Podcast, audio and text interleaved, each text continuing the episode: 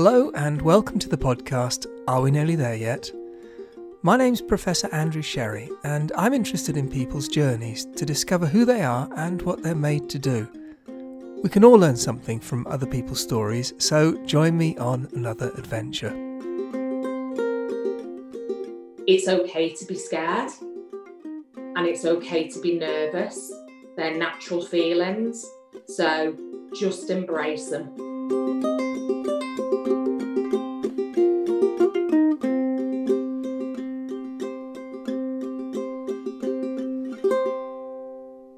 Today I'm talking to Nicola Newton, who is Head of Technology and Digital Change at the National Nuclear Laboratory.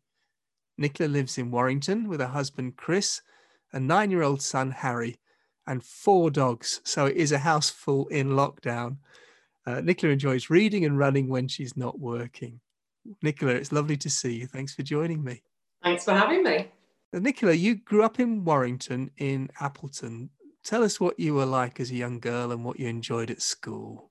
So, a lot of people are probably be surprised if I said this, but actually, growing up, I was a real tomboy.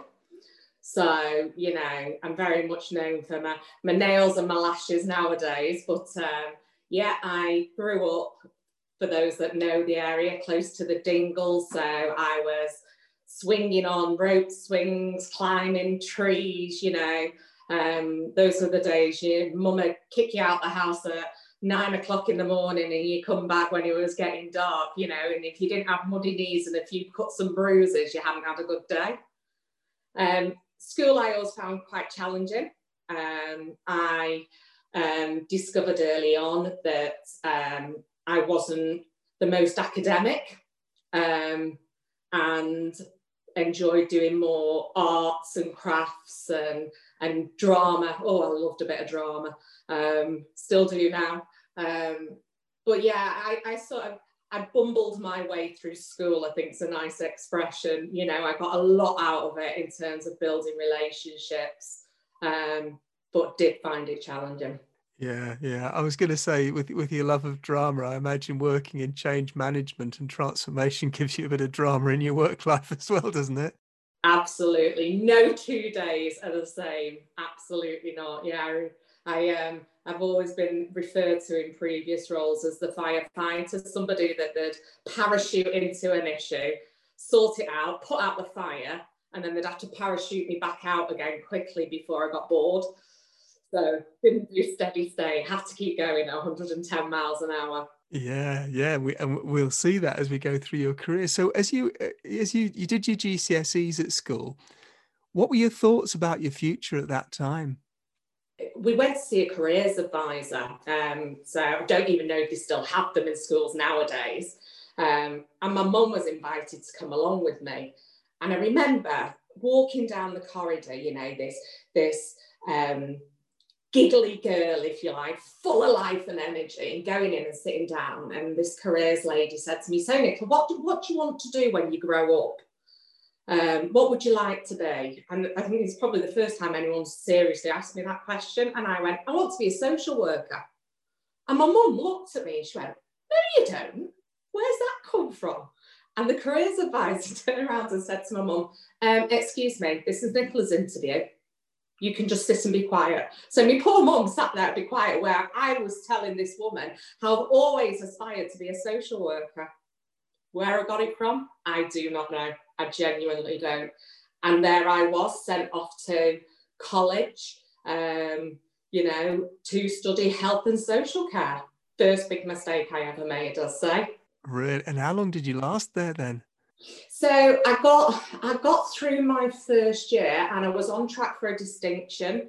Um, I also got a part time job um, whilst I was going through college, um, and really quickly realised I loved chatting to old people. The stories that they could tell was phenomenal. You know, talking to kids. You know, they're so they're so innocent. They look at life through just such simplicity. But the other side of it, I, I couldn't do. You know, I, I, I hated it. I, I, you know, I, I loved engaging and conversing, but the the care side of it and everything else that came with it um, just didn't float my boat. Um, and as I say, I got this part-time job while I was there, and that was at BT as a sales advisor, um, which was funny in itself because I went along with my friend when she got an interview to just to support her, give her a bit of moral support. And on the way there, I thought, you know what, I could do with a bit of cash in the bank, you know, going out on a Friday night rather than the bank of mum and dad. So I blagged my way into an interview and pretended that they must have messed up and my name had been missed off the list. I then went on to get the part-time job and she didn't. So let's just say I had to return return the favour in paying for a beers on a night out for a few occasions. It's really interesting that because um, you know on that uh, social working skills thing, it was absolutely clear you love people and you love to talk to people, and you blagged your way in. So I mean that is a feature of learning who you are, isn't it? You're a great people person. Absolutely, yeah. I think, you know, from an early age, I just, you know, I've always surrounded myself with people. You know, I love, I love listening and hearing stories and, you know, when even from being a young child and your mum used to read to you at night, you know, um, to, you know, in, I never, I think it's fair to say I never knew what I was good at, even, even then, you know, um, you can't talk about a career being good at chatting to people, can you? I mean, unless you're going to go into TV and something. Um, you know, nobody ever talks to you about the softer skills um, that are actually fundamental, really, um, you know, in that business environment. And, you know, I'm fortunate that, you know, over time and through the opportunities I've been given, the people I've had chance to work with, you know, I've been able to realize that and really nurture and develop that skill set. I always, yeah, I always think they're as important as the sort of the qualifications and what you know in your head. These softer, how how do we get on with people? How do we bring the best out of people? How do we bring different characters together and help them work as diverse teams? All of those sort of soft skills, as well as understanding yourself, which is always a journey as well. It's just so important to a career. It is, it is, you know, and and that'd be the first thing I'd say to anyone, you know. I still don't know what I want to do when I grow up, you know. Um, but for me, that's never been a bad thing because by the fact that I've never made a conscious decision to um, pursue um, one particular avenue, it's enabled me to consider and get the opportunity to try lots of different things across lots of different industries on a wide range of sectors. So yeah, that's great. So so you got that that part time role at BT and and you stayed there um, for some time in telesales and customer services, and then you moved um, as a as team manager, didn't you? We're working with Barclaycard. So tell us a little bit about that transition and why that came about and what you were trying to do. Yeah, so you know, BT was such an amazing opportunity for me. Um, you know, I was working full time. I was earning very, very good money. So, you know, sales, as you can hear, I don't have an issue talking, so I really didn't have an issue selling. Um, you know, and at 18, I was earning too much money probably for an 18 year old. And my mum and dad encouraged me to buy a house. So I bought my first house at 18. Um, and I was doing really well at BT. And at 18, I was one of the youngest team managers that had um, secured a permanent team manager role, which was fabulous. Um, but then all of a sudden, this feeling, if you like, kept coming in terms of, and I hadn't realised what it was, and it was ambition, it was drive to want to do more. Um, and you know, I had some really inspiring leaders at BT. Um, and I quickly realized that it was a bit like dead man's shoes.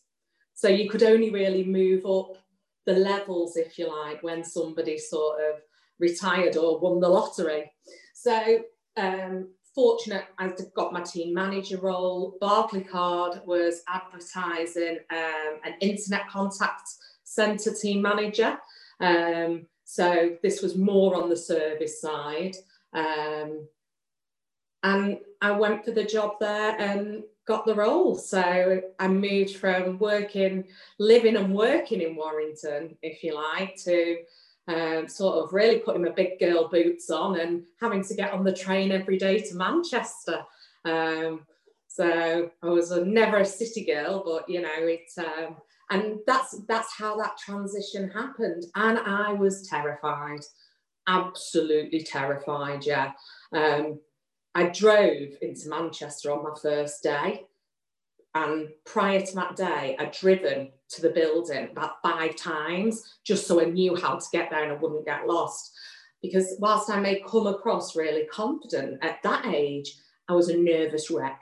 I was nervous about everything and I'd really have to psych myself up for things. And on my first day, I parked the car, I went into the office and you know people were lovely very welcoming you know it, it, was such a lovely environment. And we were at the cutting edge. We were doing emails now you know it was great. Um, you didn't have to speak to customers face to face this team that I'd, I'd inherited was emailing customers and I left work at the end of the first day feeling really pleased with myself, only to find my car had been towed away because it was paying display and it had been there all day and I hadn't realised. So let's just say my first day in a new job cost me more than what I actually got paid. So I'm really interested in what you said there about being a nervous wreck and having to sort of force yourself because one of the things people find, and I found it in my own career, that you you can get yourself in like a safe space or a comfort zone, and the longer you're in there, sometimes the harder it is to push that boundary and step outside. So how how did you sort of generate that courage to take that big big step in yourself? Do you know it it goes back to um, you know I came from I grew up in you know with with two brothers, uh, one older, one younger. Um, my mum was exceptionally hardworking. Um, her and my dad got divorced when I was quite young. Um, and, you know, my mum worked so hard to keep a roof over our head and food on the table that I always said I never wanted to be in that position. So I suppose that's always been my own, and she won't mind me sharing that with you. Um, but that's always been my own personal driver, if you like. I I just imagine my mum going out, you know, cooking and cleaning for other people and, you know, working at the school as a dinner lady as she was then. And, and she just looked so tired all the time. And I always promised her, you know, that I'd make sure I did something with my life. Um, so I think sometimes, you know, you just have to dig deep, don't you? Face it full on. What, what's the worst that can happen? Let's be honest. You know, you make a fool of yourself. Oh, do you know, so what? You'll laugh it off one day. You might not there and then at that moment in the time, but you know, you'll look back and you, I promise, you will laugh. You know, so don't ever be afraid. Try new things. It's the only way you'll get to truly, truly just enjoy different experiences, no matter how frightening they may be. Mm. And you grow as a person as well, don't you? You do. You do, yeah, absolutely. So tell us about that that time then. Um, what were you learning about yourself after that move, and how were you stretched in different ways? I think the biggest change that happened is that at Barclaycard, a few probably within a year, um, there was a decision made to outsource the emails um, to India. So it was at the time a lot of organisations, you know, were going through outsourcing. Um, and I was asked to lead on that program of work. Never before had I been involved in projects or programs, so it was a great opportunity to try something different. Um, working with you know colleagues in India, experiencing different cultures and so forth. So, um, but at the same time, I'd built um, a very very strong relationship with my team and I was really cognizant of the fact that some of these people were potentially going to be at risk of being out of a job you know? So my moral compass was really torn um, but you know it was the right thing for the organization to do at that point in time. Um, and i ended up having to have conversations with you know with individuals about early retirement you know um, alternative roles real personal conversations about how decisions that I was being asked to make that were fundamentally going to impact their lives. And for me, that really made me grow as an individual because now all of a sudden work isn't just about paying my bills and keeping the lights on at home, but you're actually influencing other people's lives as well. So they stop just being a work colleague, they're actually a person as well. And that's something I've always carried throughout the rest of my career. Um, I'm very cognizant of you know decisions i make or and some have to be very hard decisions that you're not happy with but is the right thing to do but i always believe it's how you do it it's it's how you communicate those hard decisions you know it's the the it's the way in which you do it i think will um, make those decisions sit well with me in terms of you know my own integrity um, but also I think how they're received from other people. And that that was a you know a really really challenging challenging time, especially because I knew my job was safe. I knew I had another role to go to. So um, that that was my first real challenge, I'd say, in terms of my career. Those ethical dilemmas that we all face from time to time at work where what we're doing, we know it affects people. And sometimes it's a sort of positive influence because you might be creating jobs and there's growth and you're bringing people in. But equally, as you found there, and as I found from time to time, there are sometimes just very difficult decisions that have to be made and it affects people's lives. And you've got to be true to your own personal values. You mentioned your own integrity as well. And it's quite a difficult tightrope to walk, isn't it? Sometimes you said it was about the way that you had those conversations and so on, and and you would, you know, these people who you your work colleagues you were seeing as people. What do you think you were able to do that maybe somebody else wouldn't have been able to do because of your own personal values in in working through that? You know, I think I saw people as individuals, not as just a number. They weren't just a head count. You know, they weren't just a full time equivalent that came in and worked you know, in the office. They were they were a person, they were an individual, and I saw them as that, and I talked to them as the, if they were, you know, as the person that they actually were, uh, not just a name on a on a HR list, if you like, and also got them to look at other opportunities and challenge themselves as well. You know, because there were opportunities there for people if they wanted them. So I very much give them support and development and encouragement. And for those that didn't want to do that, then again, right till the day that, you know, was their last day, making it special. You know, it's the small things that mean the most. It's a bouquet of flowers to say thank you for all your hard work. It is just saying to someone, you did a great job while you were here. Thank you so much. And it's those things we tend to forget because we lose sight of it with everything else that's going on. So I think I was able just to take a step back and walk in the shoes of somebody else for a while. Yeah, it's really good. It's really good. And those moments actually teach you what your values are as well and reveal something. It's about like a bit like stepping outside your comfort zone. You realize there are things you can do that you didn't realize you can do. But those difficult moments tell you something about who you are as a person internally, don't they? And the values that are important to you. So, um, and being true to those is so important. So you so you, you did get in, involved in in sort of program management and business change, and then you moved to the cooperative bank, um, where you were taking up the lead on the project management organization. Um, tell us about that move and, and how did that stretch you?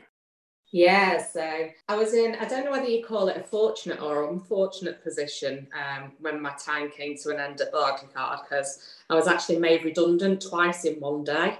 the, the first reason they were making me redundant is because they were shutting the Manchester office, which was my home location at the time. Um, but my team was based in Northampton, so I used to commute quite a lot.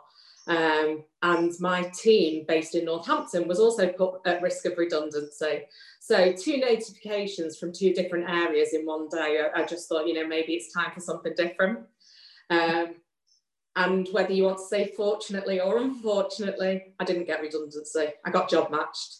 Um, so two opportunities, you know, but no, absolutely. But to me, that was, you know, that just demonstrated that they really valued my contribution.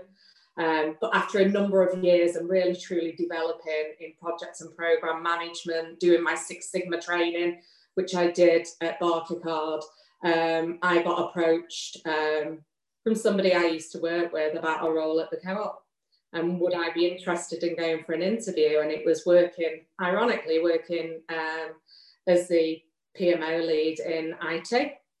Um, and this was my first sort of taster of IT. And when I researched the co-op back then, it was it was rebranding itself, and the values of what it stood for and what it was about was so close to home for me. Um, that was, I'd say, the biggest driver um, in making me really want the role, if you like. Unfortunately, I did secure the role, so that was, you know, that was my driver for moving. Um, you know, it's not necessarily um, about how much you get paid or the organization, you know, or the, the big name companies. Um, for me, it was more about what those companies actually stood for um, and have been for each of the companies I've moved. It's always factored as a really important part of my decision making process. Yeah, and, and understanding what your values are through those testing times and so on makes that decision easier because you can recognize uh, at least what a company says about themselves on their website in terms of their values. And when you get inside you can see whether they're actually living them out. And and often i talk to people and and they find there's a mismatch in who they are and what they value and what the organization values. And ultimately in some cases that's meant they've had just simply had to part ways because it just didn't fit. You know the role description fitted but the environment and the culture and the behaviors of the organization didn't sit well. But when you got into the co op, did you find that the values internally as were lived out sort of fitted? Absolutely. The first sort of three to four years were just such amazing times to, you know, it really was a great place to work. You know, we were the projects and programs we were involved in was was leading the way you know. It was on it was a forward thinking organization. It embraced technology and change and at the same time it really challenged its individuals to be the best that they can be. Um, you know um, my director at the time his ethos was let's make it fun. You know it was constant let's make it fun. You know we used to have monday fun day. I'll never forget monday fun days you know. Um, and that was very much what it was about. And it was about you know giving back to the the community. Um, and as i say that that's where i really got heavily involved in, in delivery. Um, and then as most it departments do you know they get married and divorced to business change on a regular basis. Um, and throughout my career you know that happened two or three times at the co-op. Um, but in the the final time it happened it was because of, you know, people will remember the Britannia incident and everything else. Um, and I think off the back of those issues, the behaviours and the values changed significantly. Um, and for me personally, it stopped being a great place to work. Um, and you're right, people have to make a decision. And at that point in time, I decided it was it was time to move on. Um, and it was quite funny, really, because my last program was um, was about um, bringing um, the group IT department and the bank IT department together as one. And obviously, there'll be redundancies, new opportunities, working with the executive to understand, you know, get them really challenge their thinking in terms of what the structures look like. You know, stop thinking about people, think about the skills and the capability you need to be successful. And then we'll take it from there. And on my last day um, in the office, I sent out the letter to the last successful appointment and the, the program was then wrapping up. Um, and I just left. I said my goodbyes, but I, I just quietly left. And my husband, Chris, worked at the co-op. And for weeks afterwards, everyone kept saying to Chris, have you seen Nicola? We've not seen her in a while. Is she okay? And Chris is like, she left. She left weeks ago. But I didn't want a big fanfare or anything else. Just so it's, you know, I've done what I need to do. It's time to just move on now. So, you know, I said my thank yous, I said my goodbyes, and off I went. So, so you did sort of exit stage left. So, what was the next move, and how did that come about? The next move was to United Utilities, um, where by at this point in my career, um, I delivered um, some successfully, some not, um, a number of large scale projects and programs. Um, but I really enjoyed the governance side of delivery, um, very much so. And um, that's that sort of became then where I was, you know, my career was focused on was around the the PMO, the governance side of delivery. And it's funny because when you talk to a lot of people, and I get quite passionate about this, people think as PMO as admin.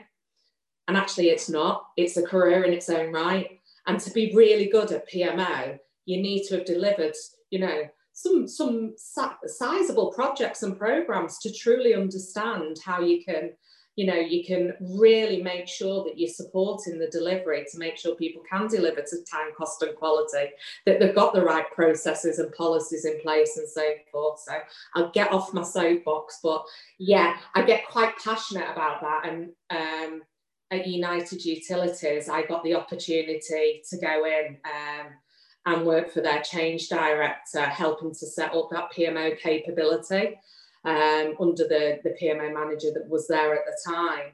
Um, and you know, we it was the first time United Utilities in a long time had embarked on doing change in house. Um, they used a lot of you know the top four companies to do it for them previously. We all know that can be quite costly ultimately. So you know the decision was made to bring it in. Um, so that's what they did, hence why the role was created. And, you know, we, we established a really strong PMO capability that was, it was the heartbeat of the delivery function. Um, but what became apparent um, was that we were, we were great at, you know, developing and delivering the programs. We were great at governing the programs, but we weren't great at landing that change. So it became embedded and sustainable. Um, so I mentioned earlier, I'm a bit of a firefighter. Um, so I got asked by the change director, um, who was fantastic lady, really inspirational um, woman, um, if I would go and set up a business readiness and deployment capability within United Utilities. And the role of my team was to work alongside the business um, and the project delivery teams to make sure that the business's voice was heard, their needs were met, that they were communicated to, that they were trained. So I had trainers working for me, um, and that we deployed it and made sure it was sustainable. So no more lobbing over the new piece of technology over the fence and saying, ta-da, there you go.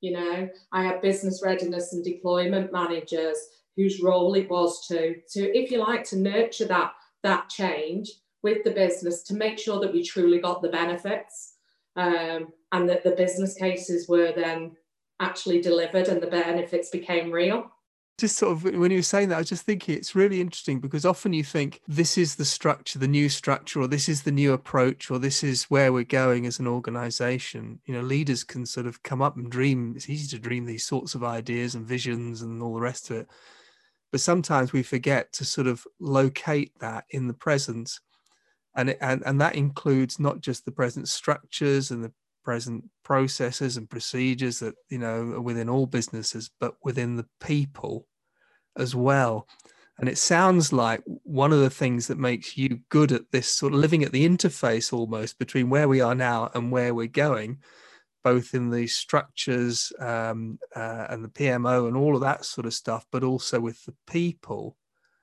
enables that transition to happen. Because at the end of the day, it is about the people. Always about the people. You know, everybody thinks it's about it's about the technology, it's about the solution, but it's about you know it's about the research. But it, it's actually it's a person. It's a person that you need, whether you like it or not, to help you drive that forward um, you know, and they are people at the end of the day. Um, you know, they do have views and opinions, and I'd like to think a lot of the people I work with, especially in my current role, I'm not an expert, not at all. You know, um, they are, and actually their advice, their opinions, really stand for something. Um, and the only way to truly take any anybody on that journey with you is to make them feel empowered you know that their voice counts that you'll listen to their opinion you may not choose to do what they're suggesting um, but they still feel respected and valued and you know for me that's what makes great leaders you know? You don't have to know all the detail. You don't have to be an expert or technical or anything else. Um, you know I've, I've said it before it's about translating that technical language whether whatever that may be into a vision into into words that everybody can understand and can identify the role that they can play to help contribute towards that. Often we think of work as a series of tasks that are there to be delivered. Um, and and it's all logical and it's all you know makes sense in terms of you know equations or bullet points or a structured argument or whatever it is this is why we're doing it and this is what we're going to do and this is how we're going to do it but then there's the other side of that which is all about people emotions um, people feeling as you as you said listened to and heard even if you know the decision is to go a different way. And um, what it feels to me you're, you're you're able to bring these two worlds of of sort of cold logical business sense with the heartbeat of an organization which is its people. And you, you you're able to bring these two things together to move forward in a way that actually brings people you know on the journey that the organization is going Absolutely, yeah. You know, and, and I, I'm really fortunate, you know, really fortunate um, that I get those opportunities, and that you know, if you like, I've I've I've had those opportunities to truly realise my strength. You go back to the conversation right at the beginning. What do you want to be when you grow up? How do you describe that? You know, I was going to say, I think some of your job probably is doing a bit of social work within the organisation, to be honest. Absolutely. Absolutely. The stories I could tell. So, one of the things you said earlier, and it, it just struck me, I just wanted to explore this a little bit, was uh, in one of your moves, it was someone that you had worked with previously who got in touch with you. And I'm wondering, A, whether that has happened in any of your other roles as well. But, but importantly, the value of those wider relationships that you build up during your career and how that can actually help to shape your career. It's not that you're using people, but people see something in you, and if they need it, they'll get in touch. Yeah, I mean, I'm as I say, it, it, it has happened um, on a few occasions, but for me, it's it's also happened within the organisations I've worked with. Um, you know, it happens at the co-op where I was moved around a lot. You know, um, within UU, my um, director, who I said was an amazing lady, very inspirational. I was really fortunate that she gave me those opportunities. And then when she moved into a completely different business area, into the domestic retail arm of the organisation, she took me with her, you know, um, because I built up that trust um, with her. You know, she she knew she could rely on me to do what she needed to be done um, in the right way. So it's not for me, you know, it's not even just outside of the organizations, the relationships you build at all levels within the organization is so important. You know, um, for those that know me well, I often say, I don't care if you're the CEO or if you're the cleaner, you know, you both get exactly the same level of respect from me because you're both there doing your jobs to the best that you can do it. Um, and it did happen um, when I left United Utilities. That was a really hard decision to make, probably the hardest one. Um, but as I said, you know, I, I was fortunate that, you know, I'd, I'd done quite a few years in financial services. I'd done a number of years by this point um, in utilities. Um, and I got approached and sent this role profile for um, sort of uh, head of PMO, if you like, um, and was promised a blank sheet of paper at NNL um, in terms of there was no team, there was nothing was in place, and that opportunity doesn't come along that often. Um, and it was just such an amazing opportunity that I just couldn't say no. Um, so I said my goodbyes, I said my farewells, and thinking, and I must admit, I was thinking, what the devil am I doing? What would somebody like me be able to do in an organisation that is all about nuclear? I was terrified, terrified. I was terrified in terms of did I truly have the skills to do it? Um, and actually, how do you face into all these amazing big brained people? You know, it's it's all scientists and you know they do research and development and and I was really was not a clue what to expect on that first day. I was so overwhelmed coming in.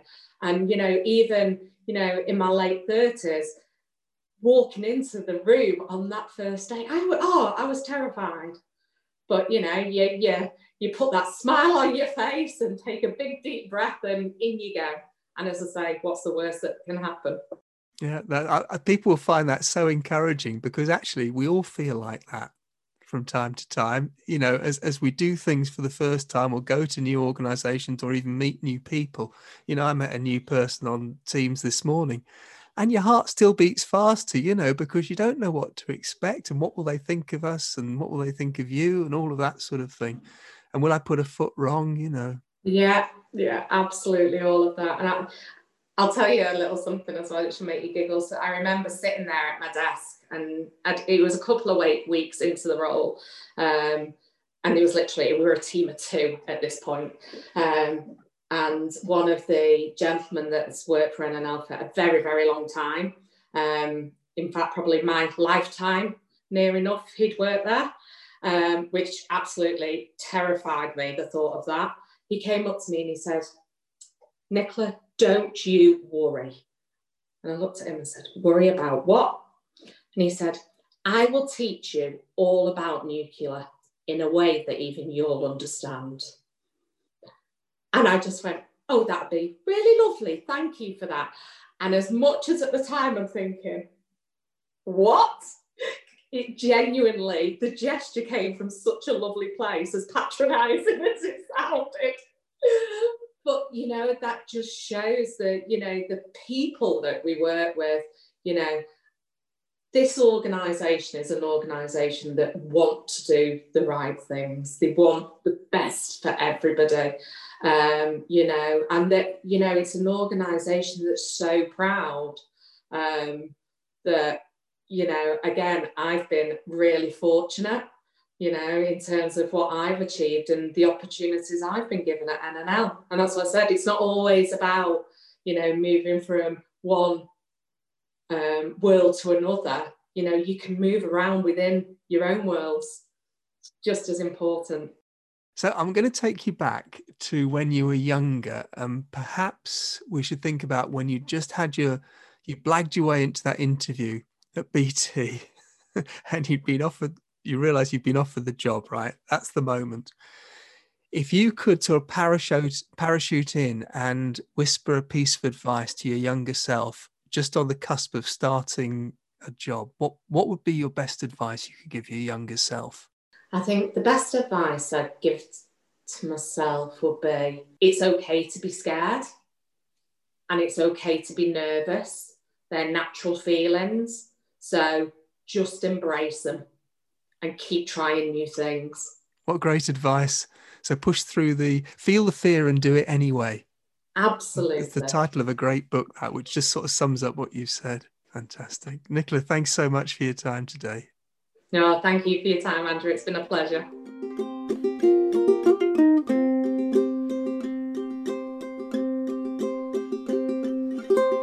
If you've enjoyed this podcast, to help others enjoy it too, please subscribe on your podcast platform of choice. And don't forget to rate and review. Thank you.